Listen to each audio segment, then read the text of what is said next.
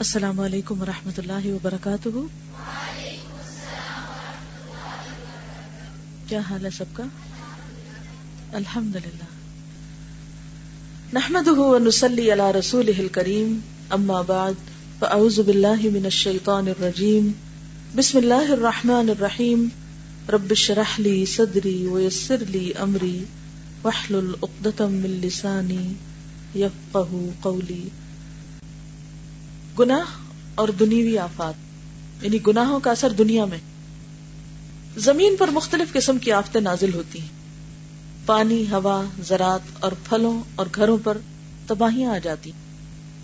اللہ تعالیٰ کا ارشاد ہے ظهر الفساد في البر والبحر بما كسبت أيدي الناس ليذيقهم ليذيقهم بعض الذي عملوا لعلهم يرجعون خشکی اور تری میں ہر جگہ لوگوں کے کرتوتوں کی وجہ سے خرابیاں ہو چکی ہیں۔ تاکہ اللہ تعالیٰ ان کے بعض اعمال کا مزہ چکھائے۔ ہو سکتا ہے کہ وہ ایسی حرکتوں سے باز آ جائیں۔ اللہ تعالیٰ دنیا میں تکلیفیں کیوں بھیجتے ہیں؟ تاکہ لوگ پلٹ آئیں فساد سے باز آئیں۔ مجاہد فرماتے ہیں کہ ظالم حاکم جب ظلم و فساد شروع کر دیتا ہے تو برسات روک دی جاتی، بارشیں رک جاتی ہیں۔ کھیتیاں اور آبادیاں برباد ہو جاتی ہیں۔ کیونکہ اللہ تعالیٰ کو ظلم اور فساد پسند نہیں۔ استدلال میں مجاہد نے مذکورہ بالا آیت پڑھی اور فرمایا کہ آیت میں لفظ بحر وارد ہے۔ اس سے دریا نہیں بلکہ ہر وہ آبادی مراد ہے جو جاری اور بہنے والے پانی کے کناروں پر واقع ہے۔ چاہے کسی لیک کے کنارے ہے، چاہے سمندر کے یا دریا کے، اسی جاری پانی کو بہر کہا گیا ہے۔ اکرما کہتے ہیں کہ بہر سے مراد دریا نہیں، بلکہ پانی کے کناروں کی آبادیاں ہیں۔ اتادا کہتے ہیں کہ آیت میں بر سے مراد خیمے اور ڈیرے لگانے والے لوگ ہیں۔ اور بہر سے اہل دیہات اور صحرا کے لوگ۔ یعنی شہروں اور دیہاتوں میں رہنے والے سبھی آ گئے بیچ میں۔ یا ساحل پہ یا شہروں کے اندر رہنے والے ہر جگہ کے لوگ مراد ہیں۔ شیری پانی کو بھی اللہ تعالیٰ نے بہر فرمایا ہے۔ وما يستوي البحران هذا عذب فرات سائغ شرابه وهذا ملح أجاج۔ آیت بارہ۔ دونوں دریا ایک طرح کے نہیں ہیں۔ ایک ایسا ہے کہ اس کا پانی میٹھا، خوش ذائقہ خوشگوار ہے، اور ایک کا پانی کھاری کڑوا ہے۔ یعنی میٹھا پانی بھی ہے اور دوسری طرف کھاری پانی بھی ہے۔ ظاہر ہے کہ دنیا میں کوئی رکا ہوا دریا میٹھا نہیں۔ رکا ہوا کوئی دریا میٹھا نہیں، بلکہ ندیوں اور نہروں کا پانی میٹھا ہوا کرتا ہے اور سمندر کا پانی کھاری ہوتا ہے۔ وہ آبادیاں جو ندیوں اور نہروں کے کنارے پر واقع ہوں انہیں کو اس پانی سے موسوم کیا جاتا ہے۔ ابن زید کہتے ہیں زہر الفساد فی البر والبحر میں فساد کے لفظ سے مراد گناہ ہے۔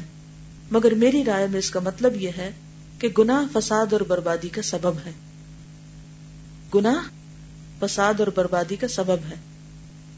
فساد سے مراد اگر این معصیت ہے، تو لیوزیقہم بعد الذی عملوا میں وارد لام لام تعلیل ہوگا یعنی تاکہ پہلے معنی کے روح سے فساد سے مراد نقصان، خرابیاں اور مسائب و علام ہیں جو بندوں کے گناہوں کی وجہ سے اللہ تعالیٰ زمین پر بھیجتا ہے۔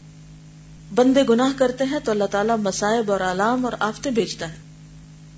جیسا کہ بعض سلف کا قول ہے کہ تم گناہ کرتے ہو، اللہ تعالیٰ اپنی فرما روائی میں عقوبتیں اور سزائیں بھیج دیتا ہے۔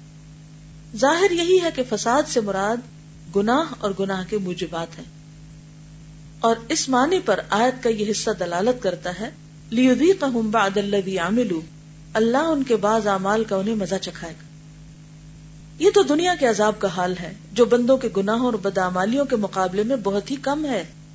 تمام اعمال اور گناہوں کی اگر سزا دی جائے، تو زمین پر کوئی جاندار چیز باقی نہیں رہ سکتی۔ جیسا کہ ایک اور جگہ پر آتا ہے قرآن مجید میں، کہ اگر اللہ تعالیٰ لوگوں کو ان کے گناہوں پر پکڑنے لگے تو زمین پر کوئی جاندار بھی چل نہ سکے، باقی نہ رہے۔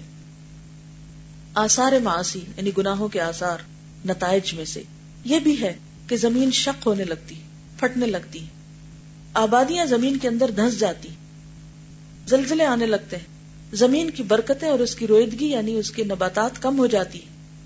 ایک بار حضرت صلی اللہ علیہ وسلم نے قوم سمود کی آبادیوں سے گزرنے والوں کو حکم دیا تھا کہ یہاں سے روتے ہوئے جلد سے جلد نکل جاؤ، ان آبادیوں کا پانی نہ پیو، تاکہ حکم فرمایا کہ اس پانی سے جو آٹا گوند لیا گیا ہے، پھینک دو، اپنے اونٹوں کو بھی نہ کھلاؤ۔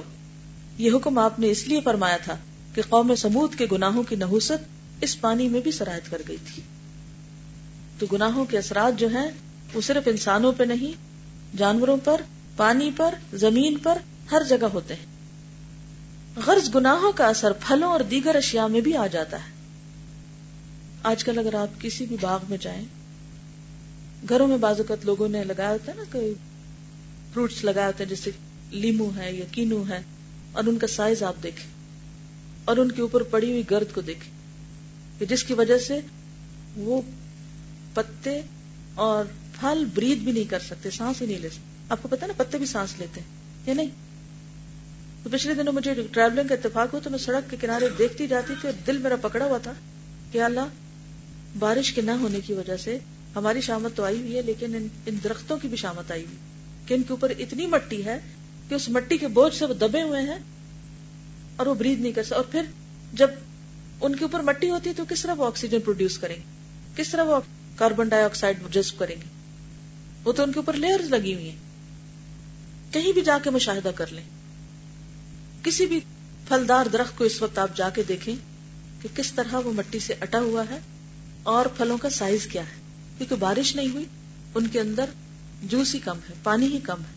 پھر اس کی وجہ سے اس کا ذائقہ ہی کسی کام کا زمین کا پانی جتنا بھی آپ دے دیں پھلوں، پھولوں کو، جو جب تک بارش نہیں برستی، اس وقت تک وہ ٹیسٹ اور وہ سائز میں اضافہ نہیں ہوتا۔ کراچی میں بارشیں کم ہوتی ہیں، جیسے تو میں جب وہاں پر تھی، تو میں دیکھتی تھی ڈان کو کہ جب روزانہ اس کو اگر دوسرے پانی سے سیراب کیا جاتا کیا جاتا، تو اس کے اندر وہ جو گرینری ہوتی تھی، اس میں کوئی رنگ نہیں ہوتا۔ لیکن ایک دو بارشیں ہوتی تھی اور اس کے بعد وہ لش گرین ہو جاتا تھا، وہ، وہی سبزہ، اس کا رنگ بدل جاتا، اس کی شائن بدل جاتی، پتوں کے اندر چمک آ جاتی۔ جب آپ نہروں سے زمین کے پانی سے آپ پودوں کو سیراب کرتے تو ان کے اندر نہ وہ چمک ہوتی ہے نہ وہ گرینری ہوتی ہے تب آپ دیکھیے کہ عرصہ ہی ہو گیا ہے بارش نہیں ہوئی۔ اور ہم میں سے کتنے لوگ ہیں یہ جو یہ سمجھے کہ ہمارے گناہوں کا نتیجہ ہے۔ اگر چند لوگوں کو بتا بھی دیا جو سوچے تو عوام اور اکثریت کا حال کیا ہے؟ کوئی اس کو ماننے کو بھی تیار نہیں۔ نس اللہ نسیا ہوں وہ اللہ کو بھول گئے۔ اللہ نے ان کو بلا دیا۔ امام احمد بن حنبل ایک حدیث کے ضمن میں فرماتے ہیں کہ بنی امیہ کے خزانے میں میں نے ایک تھالی دیکھی۔ جس میں کھجور کی گٹلی کے برابر گیہوں کے دانے بھرے ہوئے تھے اور اس پر لکھا ہوا تھا کہ عدل و انصاف کے زمانے میں ایسے ہی گیہوں پیدا ہوا کرتے تھے۔ یہ تمام آفتے اللہ تعالیٰ نے بندوں کے گناہوں اور نافرمانیوں کی وجہ سے بھیجی نیز بعض بدویوں اور دیہاتیوں نے مجھ سے بیان کیا ہے کہ آج کل جو پھل یہاں پیدا ہو رہے ہیں، ان سے بہت بڑے پھل یہاں پیدا ہوتے تھے یعنی پہلے سائز بڑا ہوتا تھا۔ جو آفتے آج کل نکل رہی ہیں، آ رہی ہیں، پہلے نہ تھی کچھ تھوڑے ہی زمانے سے یہ آفتے آ رہی ہیں۔ اور اب تو اس پر بہت عرصہ گزر چکا صورتوں اور خلقتوں پر بھی گناہوں کا اثر ہوتا ہے۔ یعنی چیزوں کی شکل و صورت پر، درختوں، پتوں، پودوں، پھلوں، پھولوں، ان کی شکلیں بھی بدلنے لگتی ہیں۔